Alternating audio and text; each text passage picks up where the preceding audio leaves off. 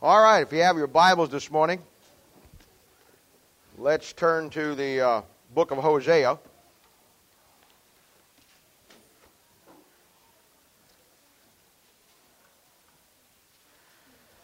Now, today we're going to enter into uh, what is commonly called in your Bible the minor prophets. And this is the third section of the Old Testament uh, we've talked about before. The first section being the historical books, second section being the wisdom books, and then the last section being the prophets. And uh, the prophets are contain the old, or excuse me, the, the major and the minor prophets. But um, you'll find that when you come through your Bible, there are 17 books that make up the prophets.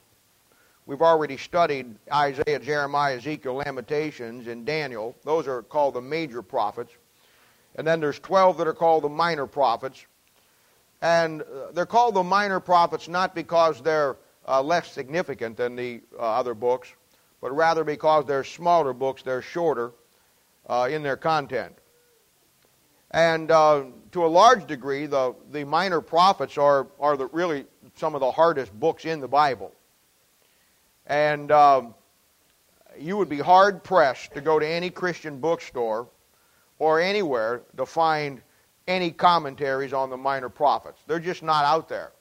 Nobody wants to write about them because, very frankly, once you get past the historical application, which is, you know, generally known, there you just don't know what you're dealing with. And uh, so you won't find a commentary. You'll find commentaries on Daniel. Everybody likes Daniel. You'll find it on Ezekiel and all of that. Everybody likes those. But when it comes to the minor prophets, you will be hard pressed to find any books. It's interesting if you got a Halley's Bible handbook or, or a, even an Unger's handbook, you know, they go through every book of the Bible in there and give a short thing of it. watch sometime in your, in your leisure time, get, grab it and look through it, and you'll see when it comes to Jeremiah, they'll have two or three pages. When it comes to all these, they'll, but when it comes to the minor prophets, you suddenly get a, maybe a line or a paragraph. They just don't know what they're dealing with with this book outside the historical application. Now, the truth of the matter is, these are the books where the keys of the Bible, the words, really open up. We're going to have some fun with the minor prophets because by the time we're finished with it, you're going to understand it better than 99% of the Bible scholars on the planet Earth. Because what appears to be a hard book is really are really easy books if you just use the right keys. And uh, it's hard to get into your house when you have the wrong key. I mean, you can stand there all day long with your car key trying to get into your front door, and you aren't going to get in. But if you get the right key, you're in in a moment. Same way with the Bible. It's hard to get into the Bible when you don't have the right keys. You get the right keys, you're in in a heartbeat. That's the minor prophets. And uh, most, as I've said many, many times, most pastors and most Bible teachers, they know a lot about the Bible because they get it from other pastors or what they read. But they really don't know the Bible. You show me somebody who understands the minor prophets, and I'll show you someone who understands the Bible because it's such a they're such key books, and the the key to them and understanding them is the basic simple word. So as we come through them, I'm going to show you how that they unfold themselves, and you will see in a very great way that um, that they're really incredible books, and they're books that you need to know. Historically, we know the minor prophets all deal with the time of Israel's exile. We studied it earlier that the exile comes in three phases. During a 70 year captivity, which is the exile, we have books that are written before that period, which are called pre exile. We have books that are written after that 70 years, which are called post exilic books or post exile. And we've talked about that. We also know that the prophets are written either to the ten northern tribes, which are collectively called Israel, or the two southern tribes, which are collectively called Judah. And the historical application is the easy part. I mean, now everybody can write on the historical significance of the minor prophets because it's history and it's, it's readily known. But when you get into the doctrinal application of the minor prophets, that's where, that's where you go through the ice. That's where they, they can't get to because they reject the Word of God. The Word of God has the keys, therefore you can't get in.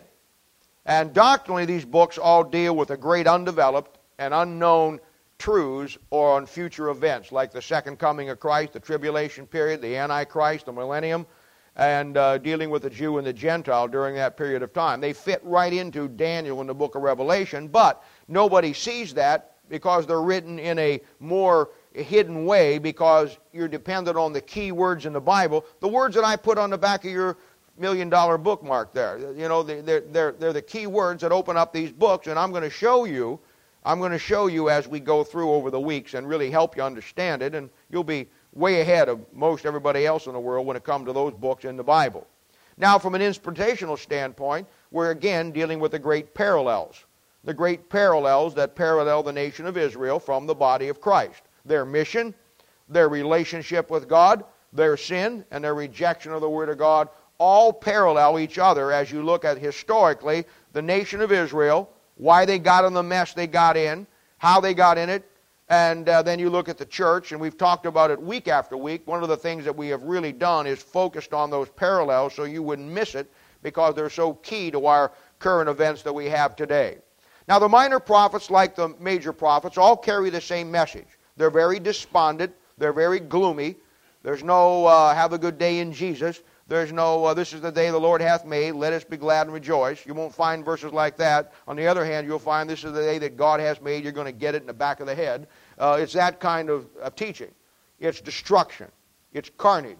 Just like all the prophets, they focus on the downside of what happens to the nation of Israel or anybody when they reject God and go their own way.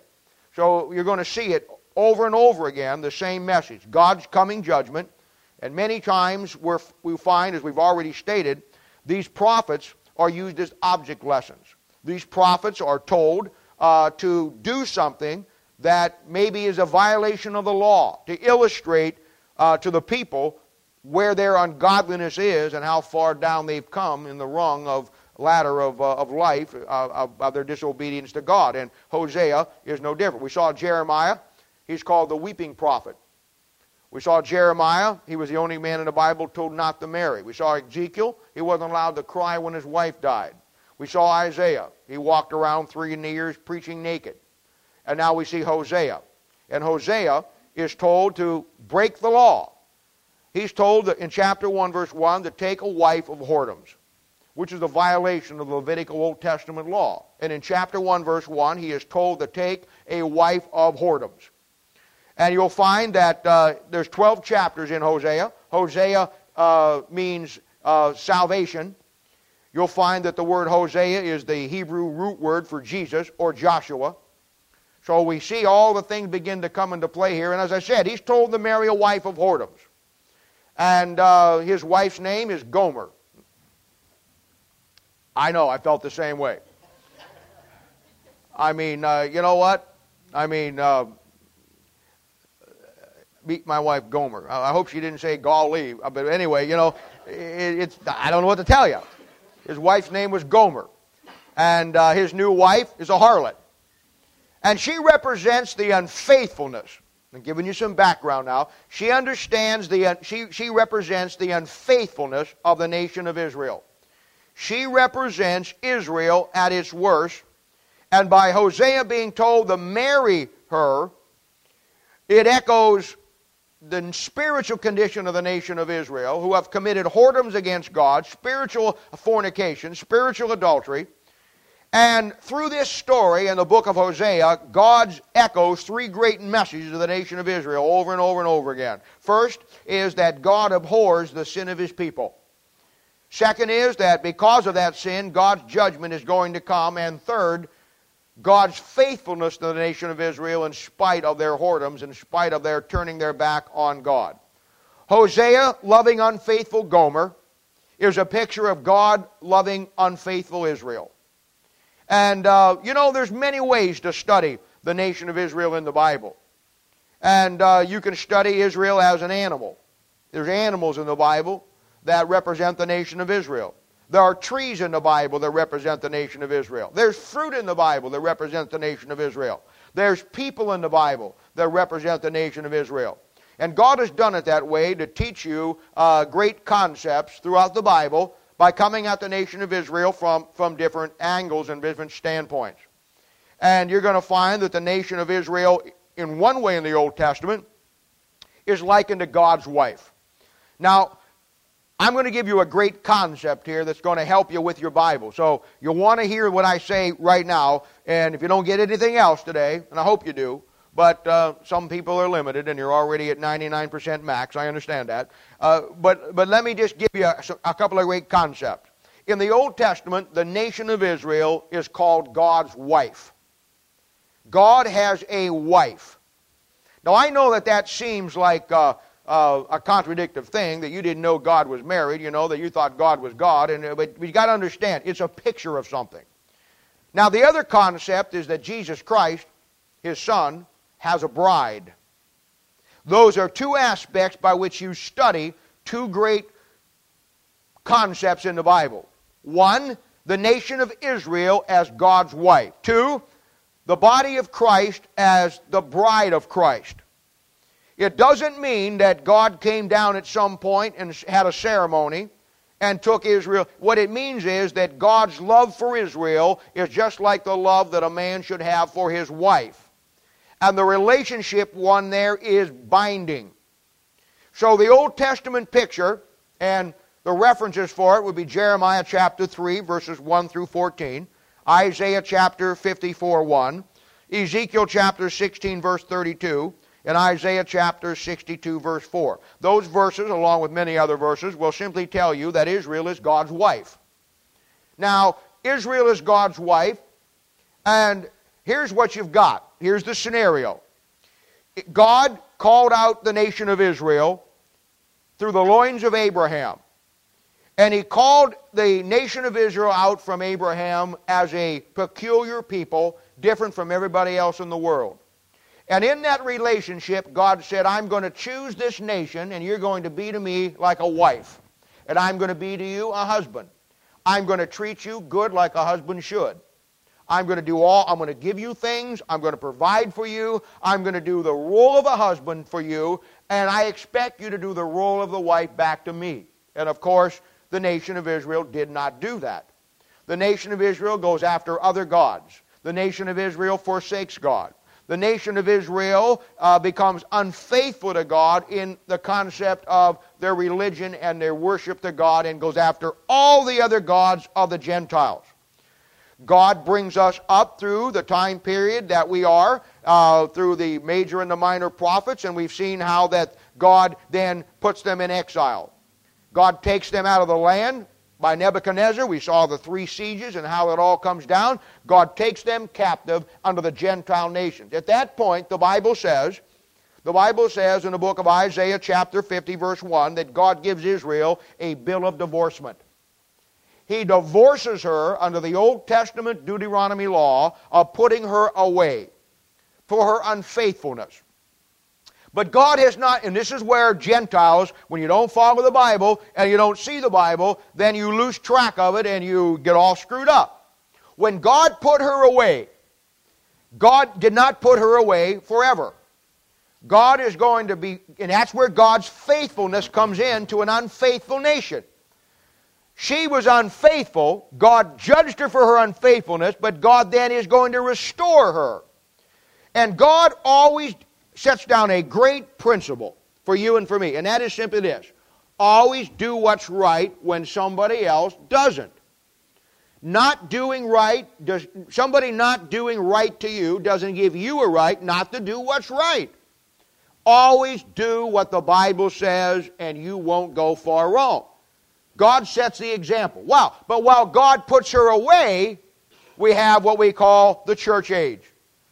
And while Israel is separated from God, and God has put her away, we saw the, story. God has hid his face from the name. We looked at all that stuff when we've come through. We're pulling a lot of material together. We've already taught you that you ought to be following along with.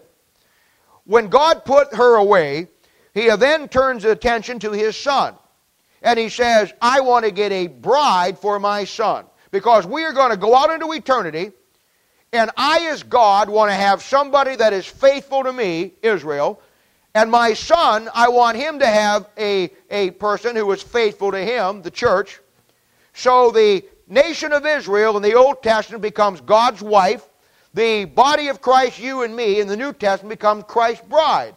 Those two concepts divide out the Old Testament and the New Testament, And they divide out the two concepts of the whole Bible the kingdom of God and the kingdom of heaven. The kingdom of heaven is with the nation of Israel as God's wife, the kingdom of God is with the church, the bride of Christ. And you find those two concepts. Right now, God is calling out a bride for his son. That bride is the church. There's coming a day, the rapture of the church is going to take place. The bride goes to be with the bridegroom. What does God do then? Ah, God does then, he begins to restore his wife to him. And through the tribulation period, that seven years where the Antichrist, under the guidelines of the devil, literally run this world, he brings Israel, his wife, back to her, back to him. And at the second coming of Christ, he restores that wife, Israel, as a nation.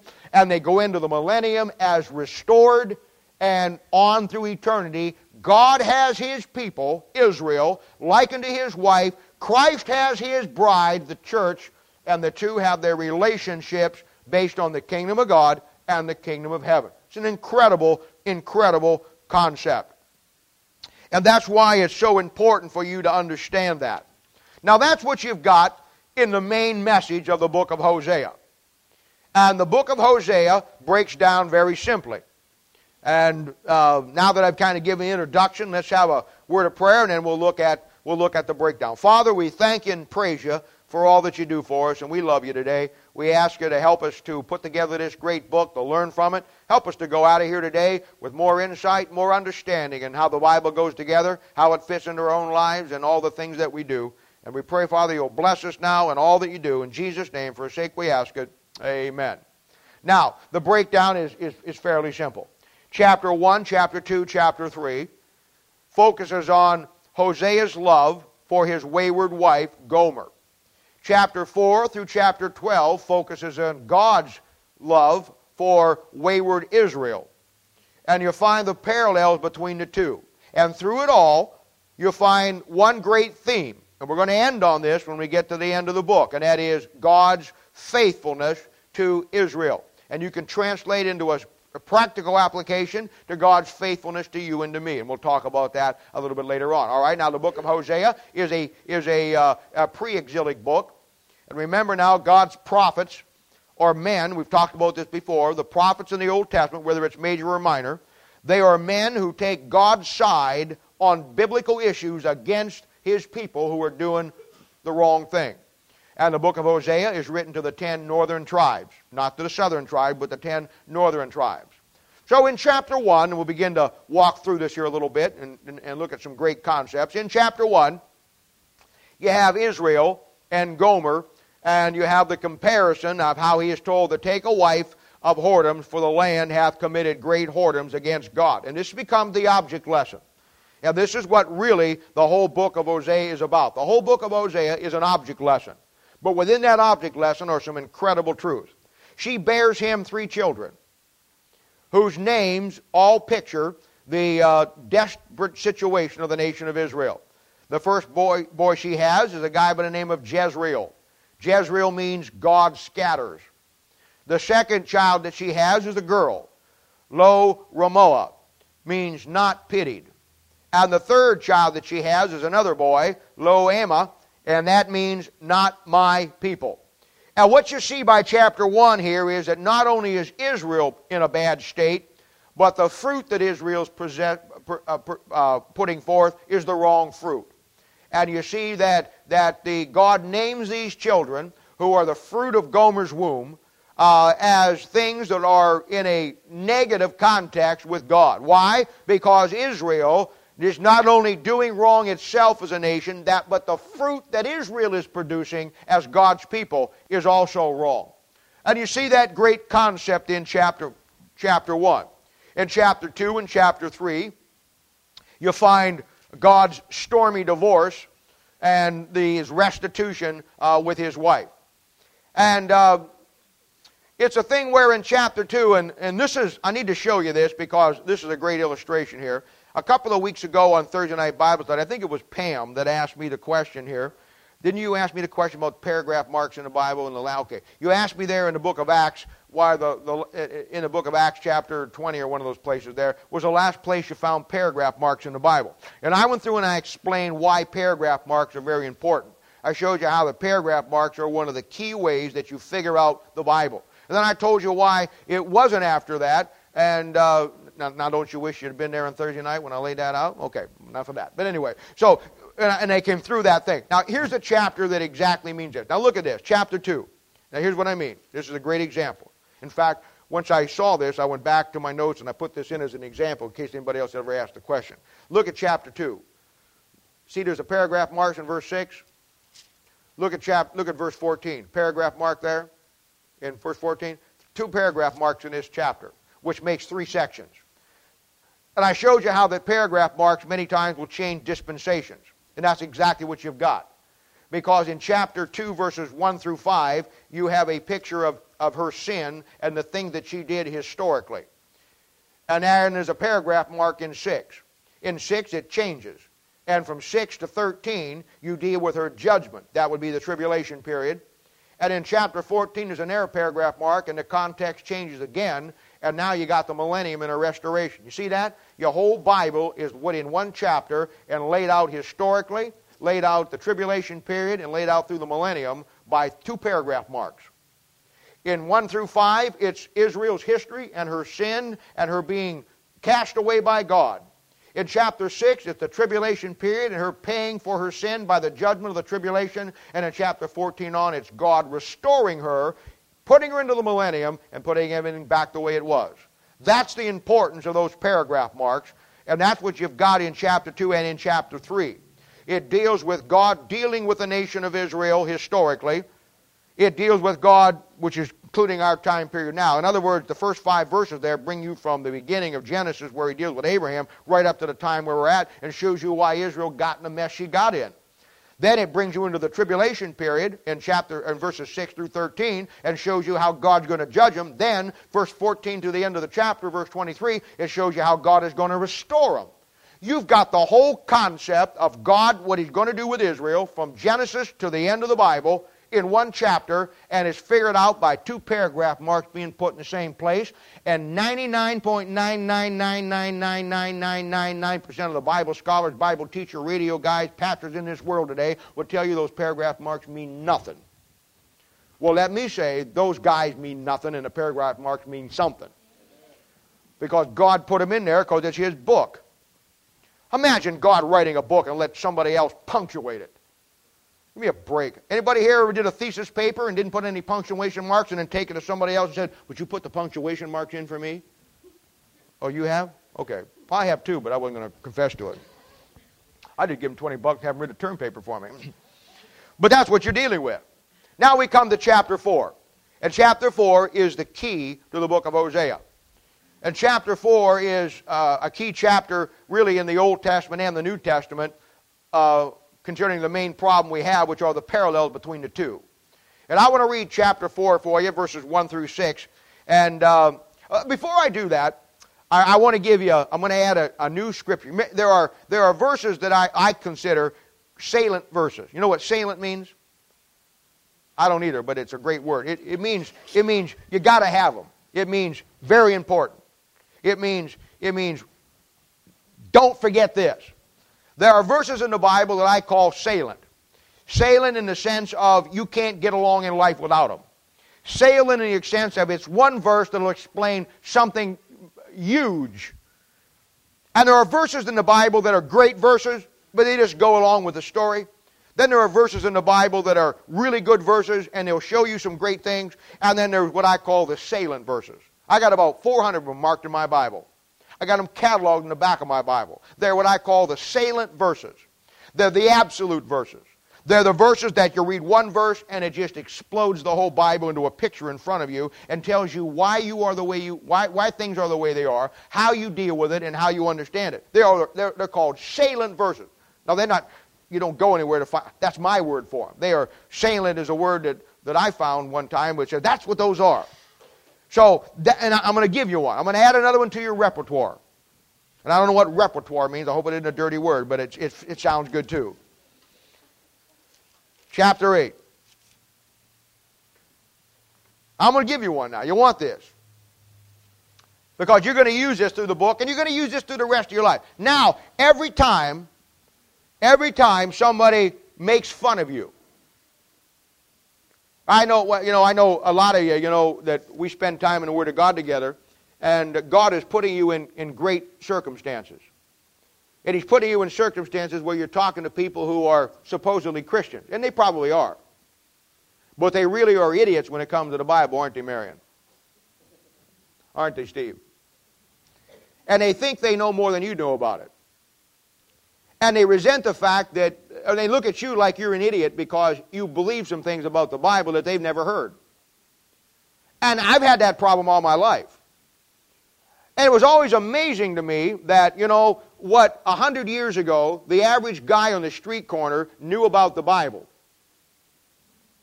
Today, those same great truths the body of Christ looks at and thinks that anybody that believes it's an idiot. And you know, I look at them like the Democratic Party. The Democratic Party lost the election simply because they're idiots. They're not in touch in any way, shape, or form with what's really going on in America. They're ideologues. They got their own mind. They are over here and they're thinking, why wouldn't you want to be like us? Why wouldn't you want what we have? And then when you don't agree with them, you're an idiot. Well, you don't have what we have. You're an idiot. And that's their only example. There's something wrong with you. There couldn't be anything wrong with us. And after they lost the election, I heard everybody saying, the Democrats were saying, well, we've got to go in and we've got to refocus on some things, and we've got to ask ourselves, you know, why we lost and what, and what, what do we got to do? How do we get back? And when I heard that, I thought to myself, you know what? There's a great lesson in life, and it is simply this idiots never learn. They never learn. When you're a bona fide idiot and you're certified, you never learn anything. And the Bible teaches that. The Bible teaches that.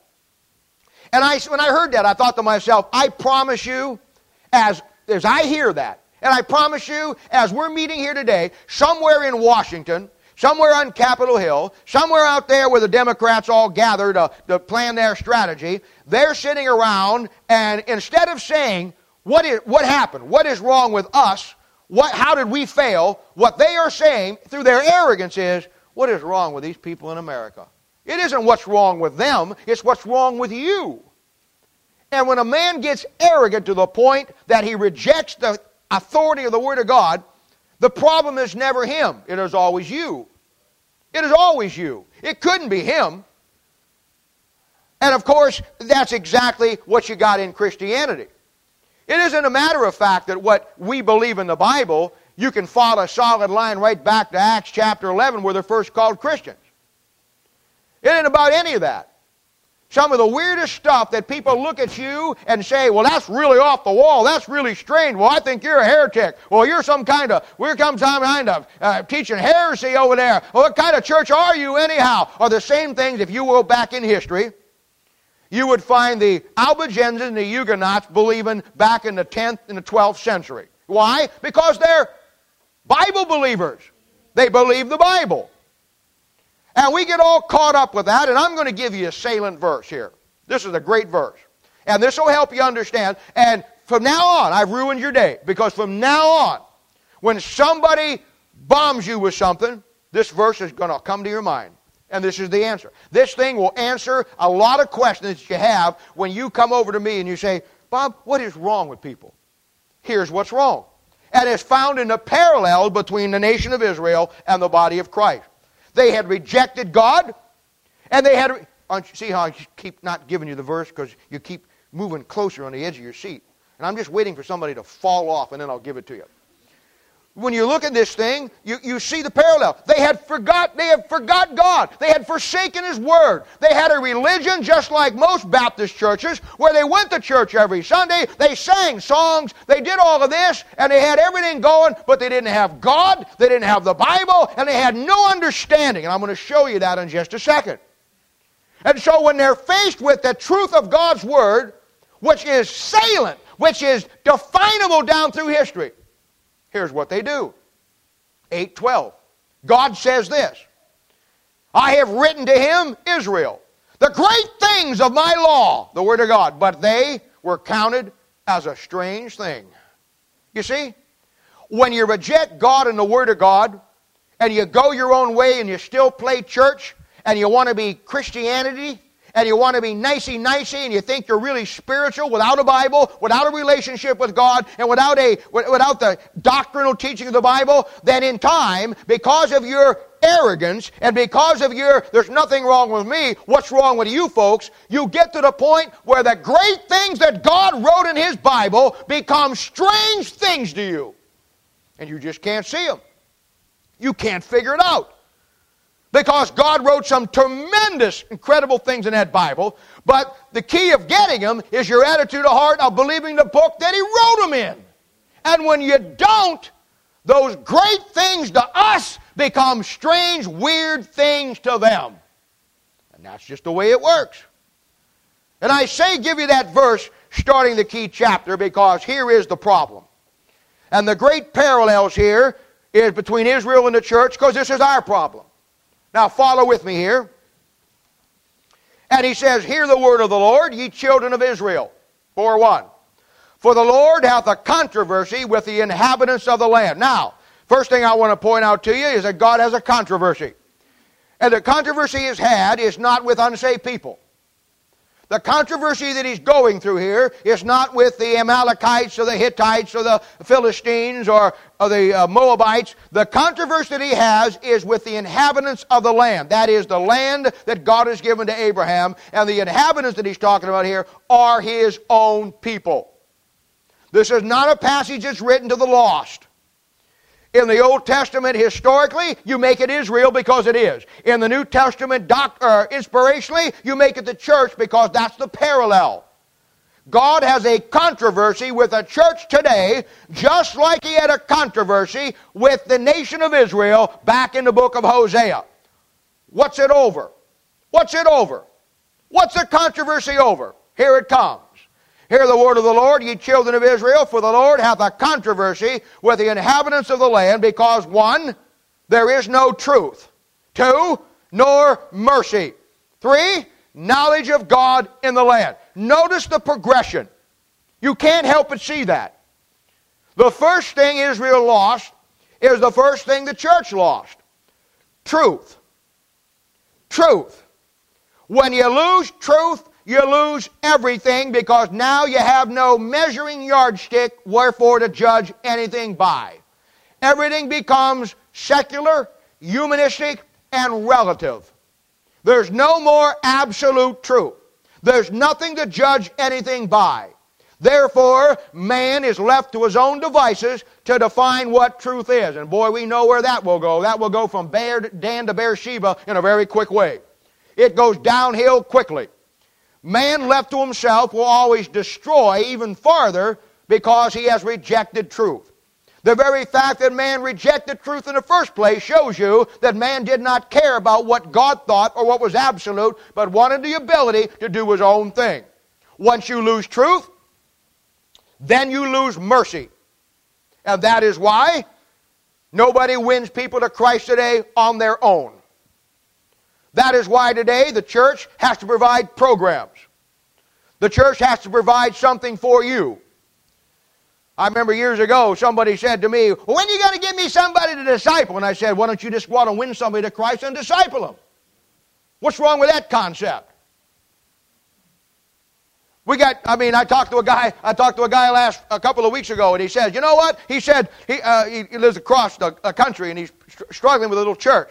And he says, you know what? He says, I've got, he says, I've got, I've got, Bobby, a church of 40, 50 people, and he says, we're struggling. And he said, you know what? He says, I don't understand it. He says, I've got, I've got like nine or ten uh, really families that are really good families in this church. I've got some men that know the Bible, in fact, better than I do. He says, some of them have been to Bible college, some of them have done this. And he said, he said, I don't understand. Bob, what do you think the problem is? And I said, well, let me ask you a question. I said, I don't know because I'm not there. But let me just say this to you. I'm telling you right now, maybe you better look at this.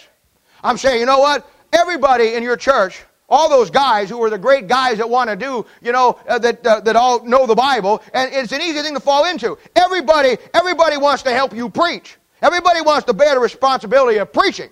But nobody probably in your church wants the responsibility of helping you build the church. I said, ask, ask, look at yourself. Ask those guys. When's the last time, Pastor, you really personally won somebody to Christ? When's the last time you went out, won somebody to Christ, discipled them, and, and, and did, and that's the problem today.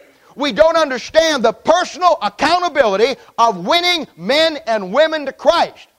We expect to bring them to church. I'll win them. We expect to bring them here or get a program that the church will give you somebody to win when the product line is, and that's fine. And the church needs to do that. But in the danger of that is simply this. The danger of that is simply this. You can never come to the point in your life where you cease to be a soul winner.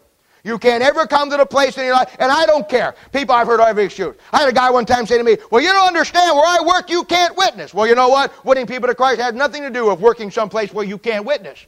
Winning people to Christ has something to do with your own personal relationship with the Holy Spirit of God. If that's right, and you got all the buttons flying and everything's moving, God's Spirit will lead you to people, and you will win them to Christ. That's the way, and what happens is, when you lose truth, you lose mercy. We're living in a age where uh, unborn babies being aborted is, is unprecedented. Now, we as Christians, we want to have rallies. We want to have, we want to have pro choice or pro life and, and all these things. And we want to get together. We want to pass legislation. We want to stop abortion. We want to stop unborn babies from being aborted before they hit full term and become born. We want to do the right thing. We want to do the moral thing. And we want to blame the wickedness of the unsaved world for all those problems. I got a terrible news flash for you. Abortion is on the rise not because of wickedness. Abortion is on the rise simply because anytime truth is gone, mercy is gone, and when there is no mercies, you abort every baby in the world that gets aborted today. Nobody cares. You know why nobody cares? There's no standard of life anymore. And that's not the unsaved people's fault. That's God's people's fault. That's God's people's fault. Guy said to me one time, What are we going to do to stop out pornography? And I said, Let's get Christians to quit buying it. I probably cut it in half right there. When there's no truth, there's no mercy.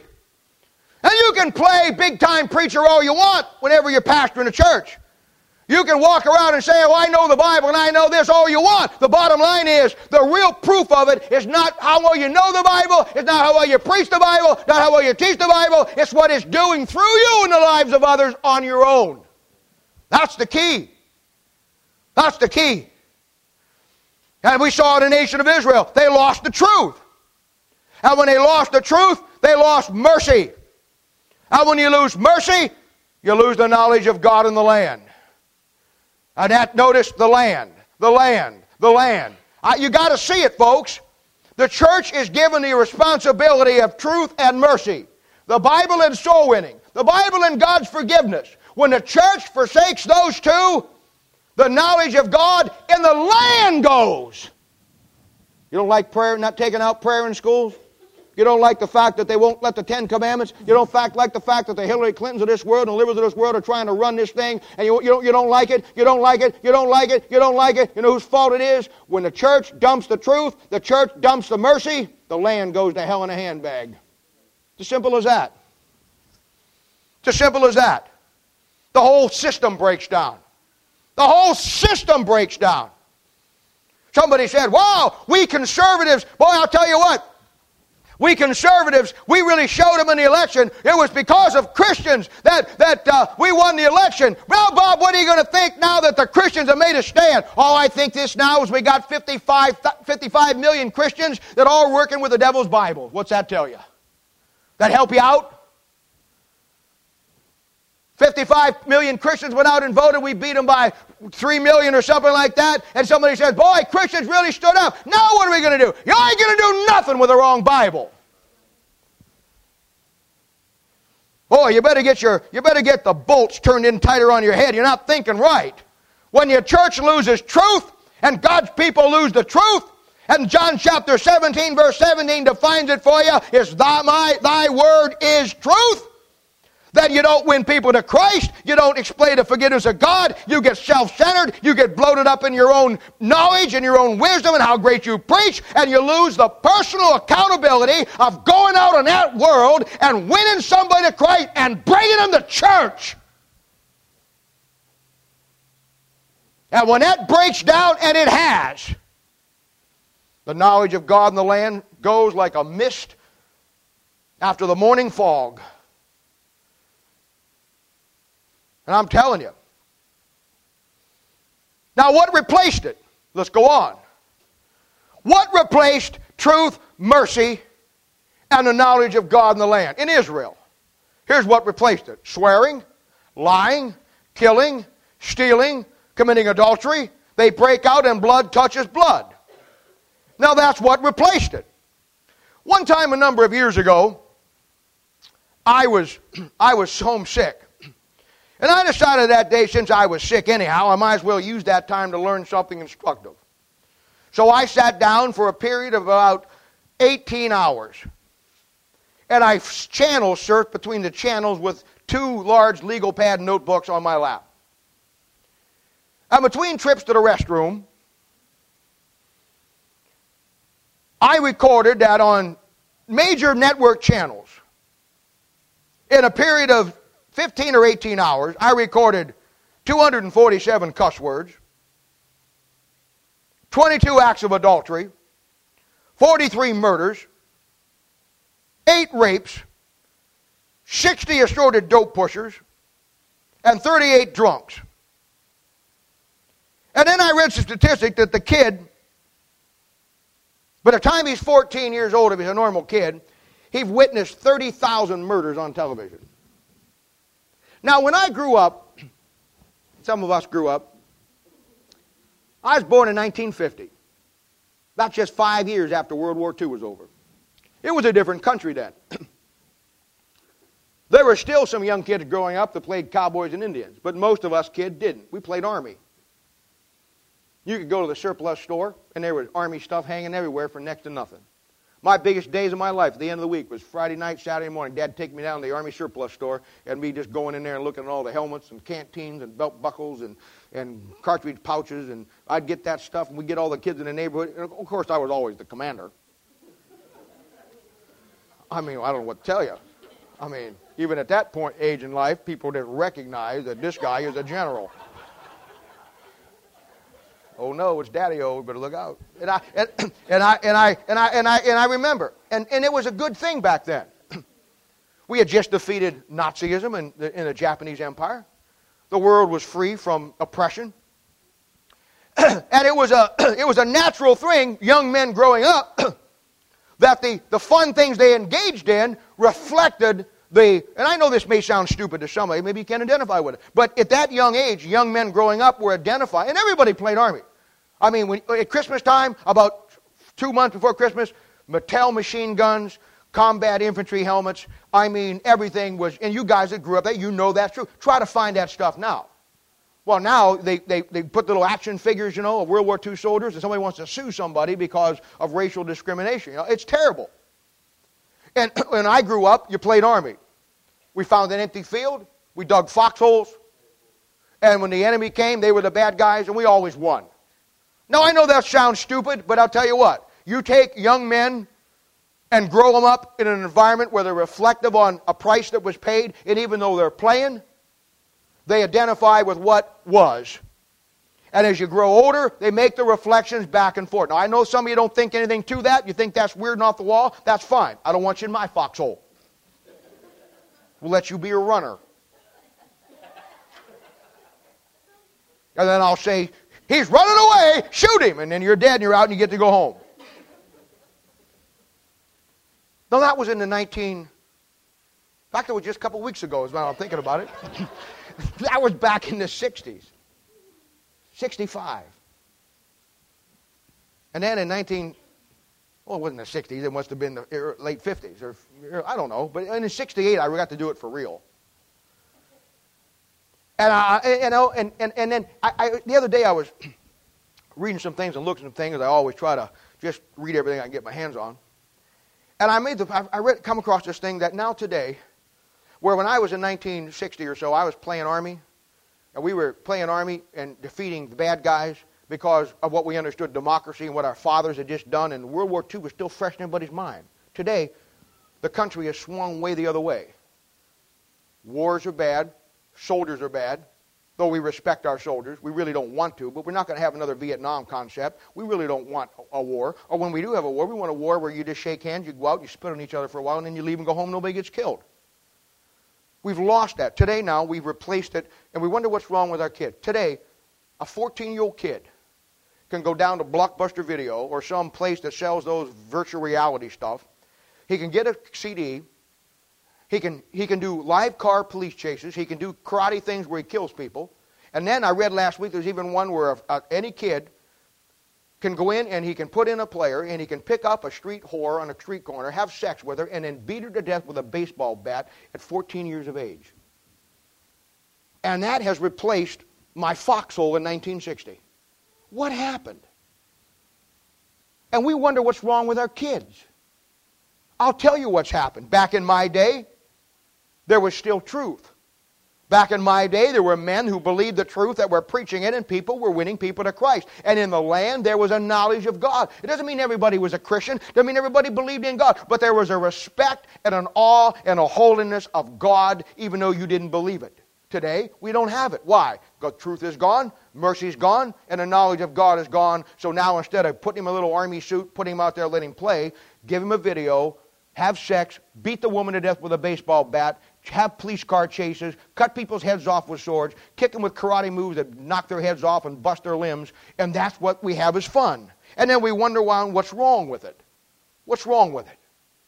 I'll tell you what's wrong with it. We've come to the place where we have so got ourselves so caught up in all this. As Christians, this thing came home to me a couple of weeks ago. I was watching television on the History Channel, and a guy came on and talked about a, the Iraq War and a new CD he had put together that really laid the war out because Americans needed to see it because Americans were, were all caught up in the liberals, and, and the name of this thing was called Buried in the Sand. So I got it. I said, you know what? I want. I, I get things like that all the time. And what this was, and some of you have seen it. Woody found it on the internet for me. He ordered it. And he, him and Steve looked at it first. They only got halfway through it. First time I saw it, I only got halfway through it. What it is, it's a it's an absolute actual video. And what this guy did now, he he everybody was on America and Bush and all that because of the the Abu Ghraib stuff, you know, that took place in the prison camp and making the guys naked and all those things. And I'm not justifying all that. All I'm saying, I like them letting the dog bite them. That was a good idea. But, I, I'm, but I'm not against all of that. I'm not for all that stuff. But they were, the press made such a absolute unbelievable, like this was Dachau concentration camp. And so what this guy wanted to do is wanted to show the difference between what we did, which was wrong. He didn't justify it either, and what Saddam was doing in the same prison camp and he had the actual footage of what Saddam done to people. I'm not talking about with their faces blotted out. I'm talking about living color, some of the most unbelievable atrocities that are unbelievable that we couldn't, meet and him, and somebody couldn't get through it one time. All the people who they cut their heads off, you are three feet away, and you watch that guy saw through that guy's neck while he's crawling for his mother. And it's, and you know what? And the, and, and the first time I saw it, I got to tell you this. The first time I saw it, instinctively, it took a while for it to. It was worse two days later than it was when I saw it. You know why? Because I was so desensitized by watching all that stuff on television when it wasn't real that for a short moment of time, I couldn't separate. Here was a real man with a real family who, after the no director said, cut, take, send him home. No, no. He got his throat cut. His head was cut off while he screamed for his mother, and they sawed it off one inch at a time and then hung it up in the camera and then stuck it on the back of his back. And it took me three days to realize that that was real. Why? Because even as, as we try to keep in that book and keep the truth, this old world pounds on us and we get so desensitized. And if I can sit there, I'm telling you, and I'm making this point, if I can sit there and I can see that actually happen, and it takes me two or three days to come to reality that, Bob, that was real. That wasn't, that wasn't something in a movie that was set up.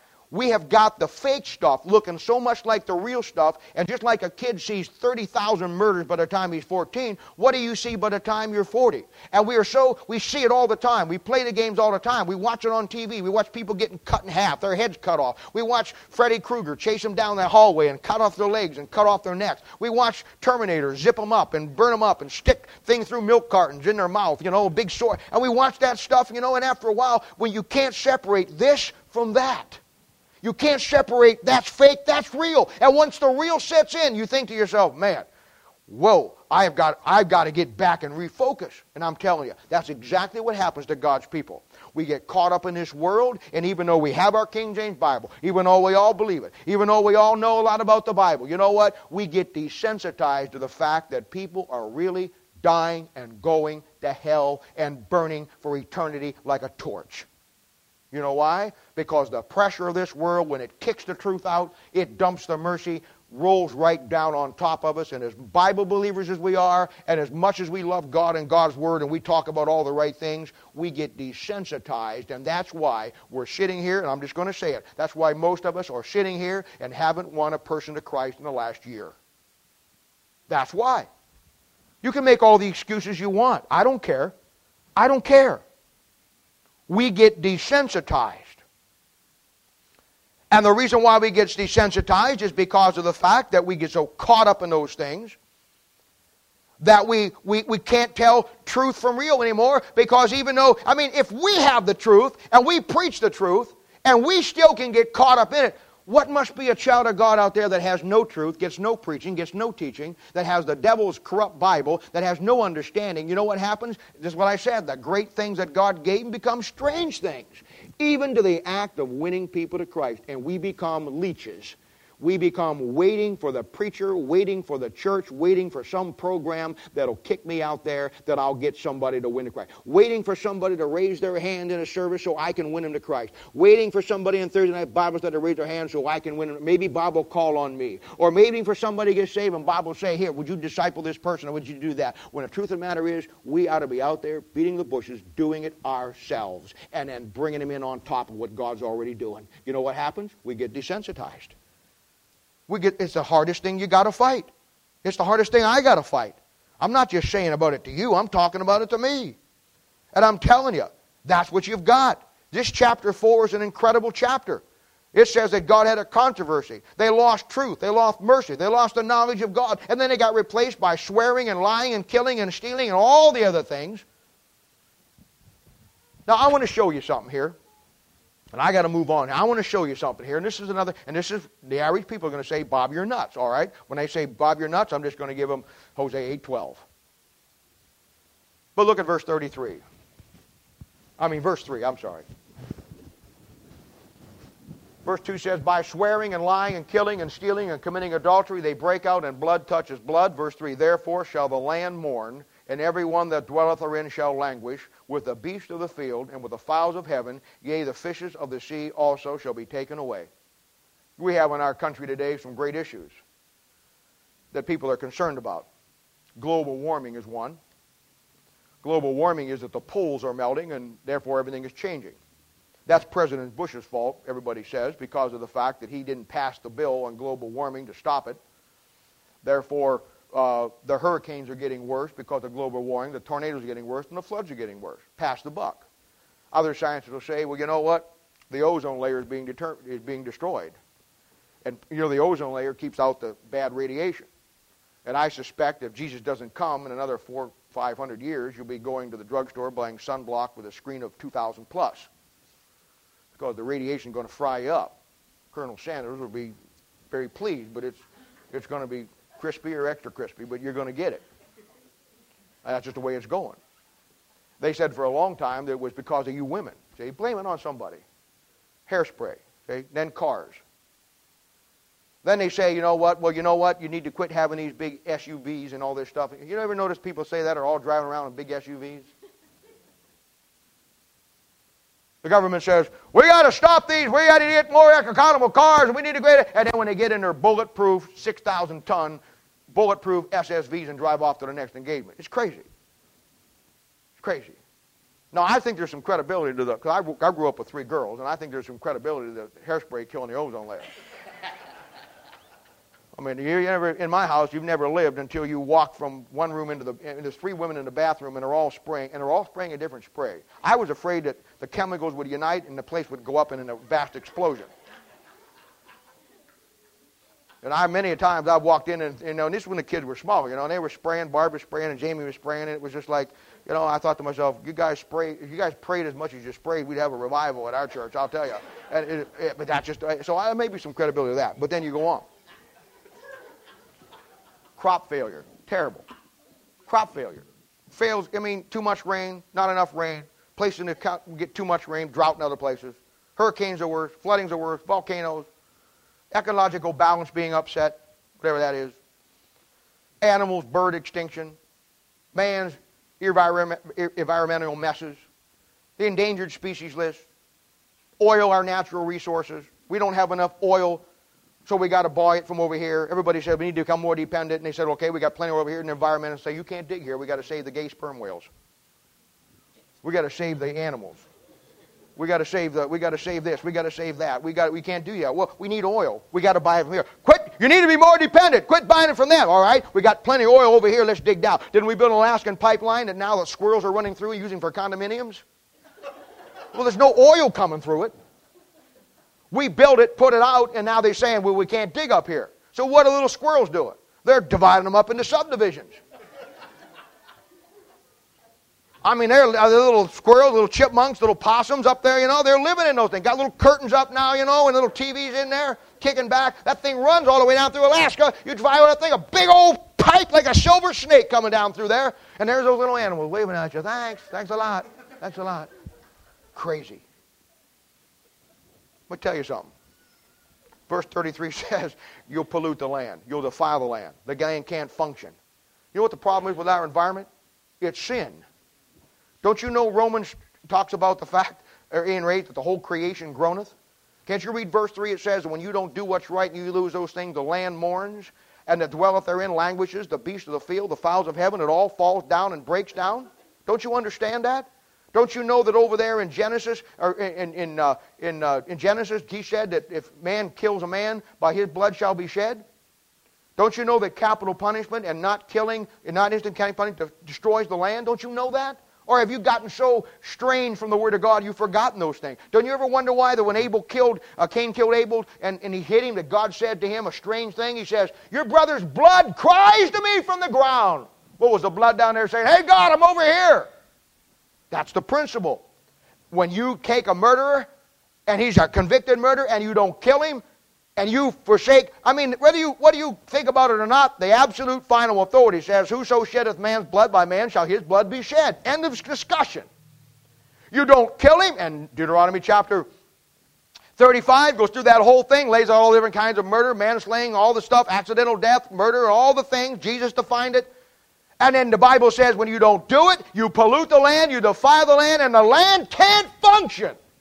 This thing of rejecting truth not only goes to unborn babies, it not only goes back to all the ungodliness that we have allowed in, it goes back to the very ecological problems that this whole world's got because it's all based on an absolute book that is absolute truth, and when you reject it, everybody pays the price. Can't you get that? You lose truth, the great things of God become strange things and it winds up being no knowledge of God whatsoever. Chapter 5, 6, 7, 8, and 9. Now, these chapters focused on another great thing you need to see, and that is the concept of the tribe Ephraim.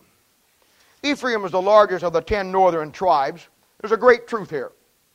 In the book of Revelation, you'll find during the tribulation period that God calls out 12,000 people from each tribe of the nation of Israel, making 144,000 Jewish people who preach during the tribulation period. The tribes are listed from which they come from. You do not find the tribe Dan nor the tribe of Ephraim in that list of 144,000. They are left out. They are replaced with the two half tribes. They're replaced with Joseph and, or not two half tribes, but Joseph and Levi. They're replaced. They're not found in the book of Revelation.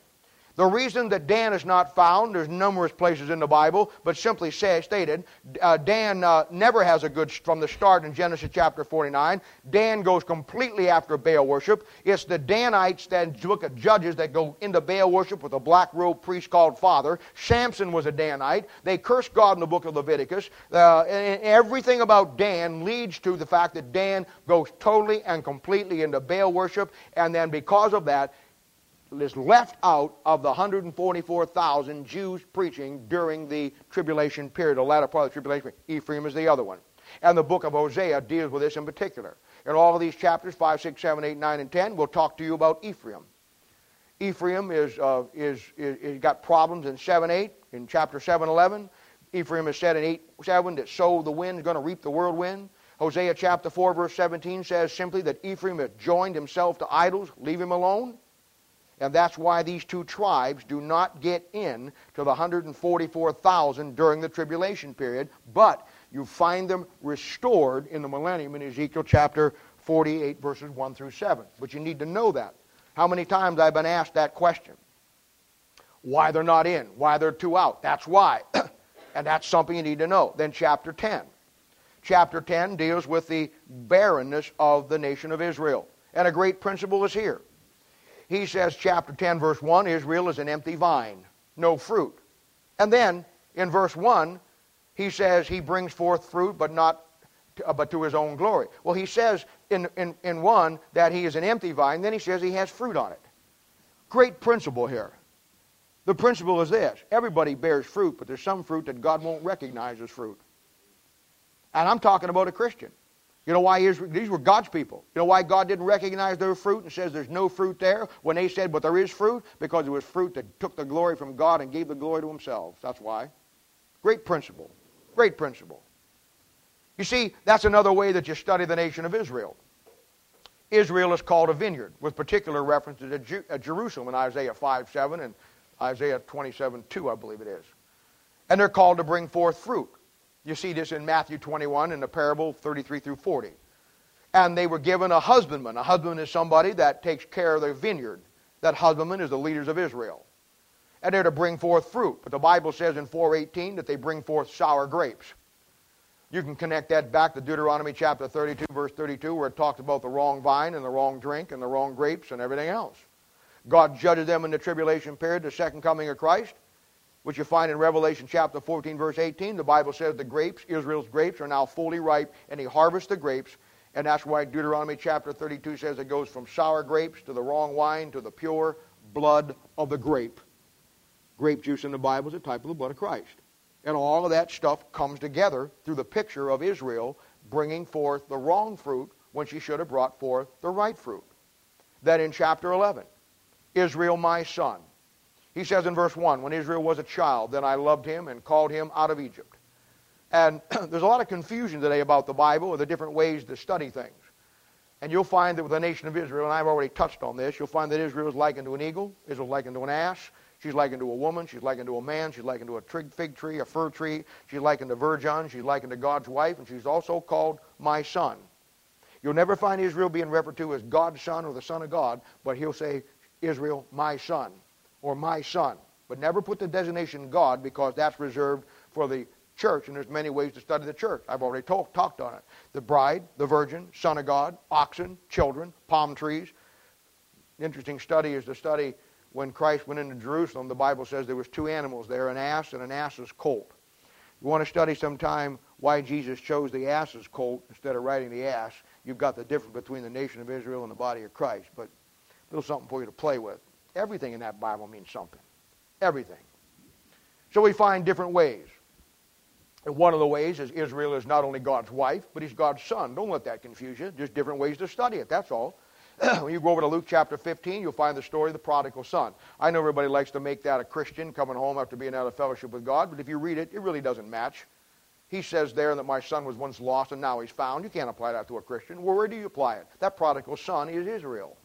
It's Israel. Israel once lost, and now she's found. Christian can't get lost and refound. There's no lost and found for a Christian.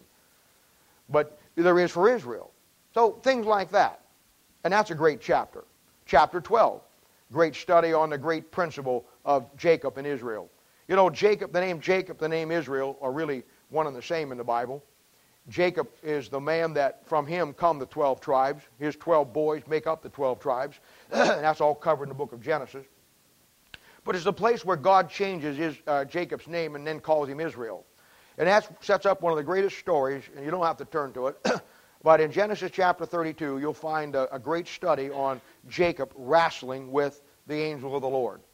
Now, I know that, you know, many, many times, and I've been asked this question on, in Bible study, you know, how did a man really wrestle with God physically? You know, we get in the idea, you know, of when the Bible says he wrestled with God, you know, of the, you know, World Wrestling Federation, you know, with a ring and, and God, you know, body slamming him and Jacob, you know, cocoa button him and, you know, and all the things. And, and that's not what it was. In fact, the book of Hosea, chapter 12, gives you the added information you need to understand that the wrestling match wasn't physical. The wrestling match was between two men's wills. God wanted Jacob to do one thing, Jacob wanted to do something else, and they wrestled there in Hebrews chapter, or Hosea chapter 12 supplies the added information that shows you that it was over the will of God in Jacob's life.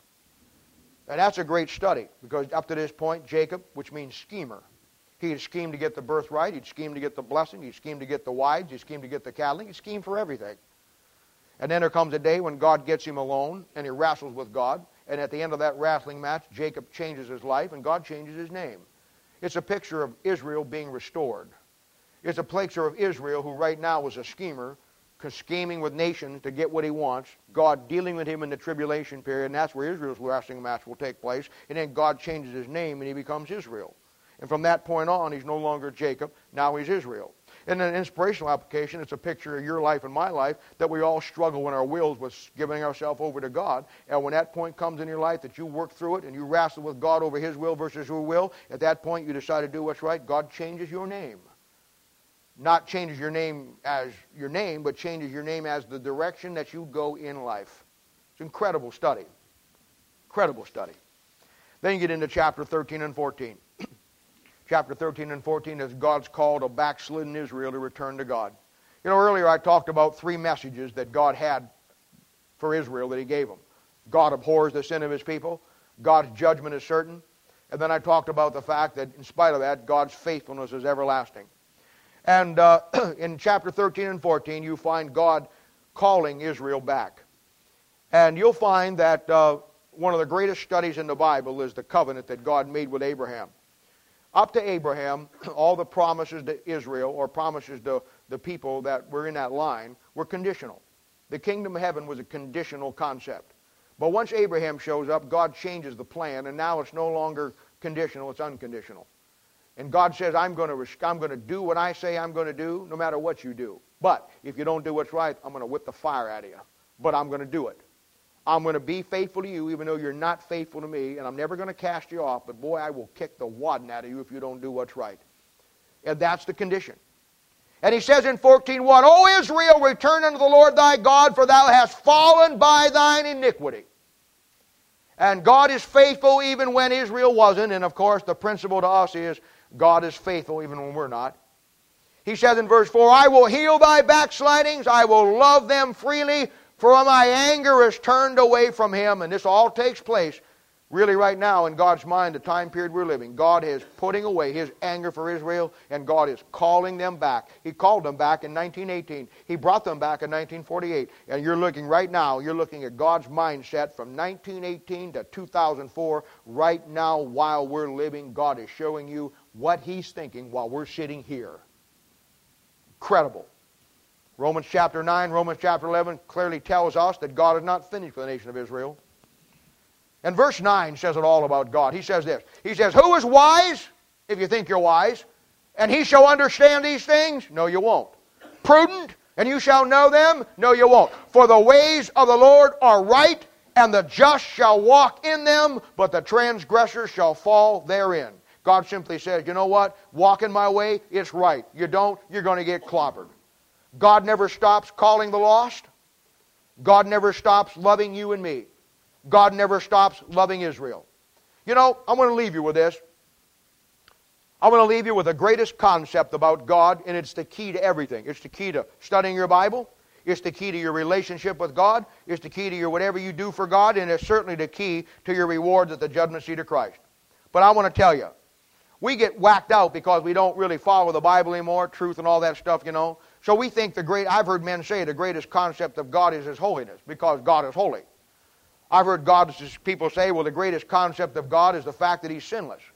Somebody else I heard say one time, well, the greatest concept of God is the fact that He's all powerful, omnipresent, omniscient. All those things they hold up as the great, greatest concept about God. Now, I'm not saying those aren't great concepts, and they certainly are. And they're great Bible doctrines, and you ought to study them. But I'm here to tell you this morning the greatest concept about God is not His holiness. It's not His sinlessness. It's not Him all power, all knowing, and everything. The greatest concept of God is His consistency. And if you don't get that, you ain't going to get anything out of the Bible. You know the key to learning that Bible? You know why other people think the great things he wrote is, is strange things, and you and I know that they're great things? Is because we follow a line in the Bible, a Bible study, knowing that God is consistent, and when he writes something down, he shows you something about it all the way through the Bible. And consistency demands that you accept the written word of God as the final authority, and once you do that, you see the consistency of God. God never changes. That's the greatest thing. And this is what we need. And I don't understand why God's people can't see this. Why would you want a Bible that continually changes when you're already live in a world that changes and you already have emotions inside you that constantly changes and everything about you absolutely changes? Why would you want a Bible that follows the same line? You know the and I don't understand this is so simple to me. Maybe I'm just most intelligent person on planet Earth. I don't know. But why can't we get this? Why can't they get this? Why can't we see? that what we need in a world that changes with our emotions, does your emotions change? Mine do. Mine's changed nine times since I started this message. Mine will change 128 times before I get through the end of the day. Mine change all the time. It's amazing how you can start out, you know, and everything's going to get you one phone call and everything's bad. Or it's amazing how you can just go through the house and you got the half day and you just do one thing, one, one piece of dirty underwear in the wrong place and your day is gone. Our emotions changes totally all the time. In the world, it changes. You go to work tomorrow, you got a great job, boss calls you in and says, oh, by the way, uh, we're giving you two weeks' notice. Up and down, up and down, up and down, up and down. That's why we need something that doesn't change. That's why the only rhyme and reason to God and the Bible being the absolute final authority, me being right and everybody else is wrong is simply this. Why would you want a Bible that just goes like the world, where it changes and somebody said, well, that doesn't mean, it meant this last translation, but we updated it now, it doesn't mean that anymore. Why would you want a Bible that changes just like the world does, like your emotions do? No, no, no, no. The greatest, greatest concept of God is His consistency. God is consistent. And in a world where it changes, in a world where tomorrow I'll be afraid and today I'll be happy, in a world where my emotions are up and down and emotions are run rampant, in a world where everybody does everything and it's so confusing, thank God that God has given me a book that hallmarks the greatest attribute that He has. And very frankly, without consistency, His holiness means nothing. Without consistency, He's just like everybody else. The only thing that sets God and His Word apart from any of the world is the fact that He is absolutely unchanging in a world and an environment and a society that's constantly changing. What do you have to hold on to if you don't have something that's absolute? And what does absolute mean if it doesn't mean consistent? What is absolute about something that changes? What is, what is absolute about something that is not consistent?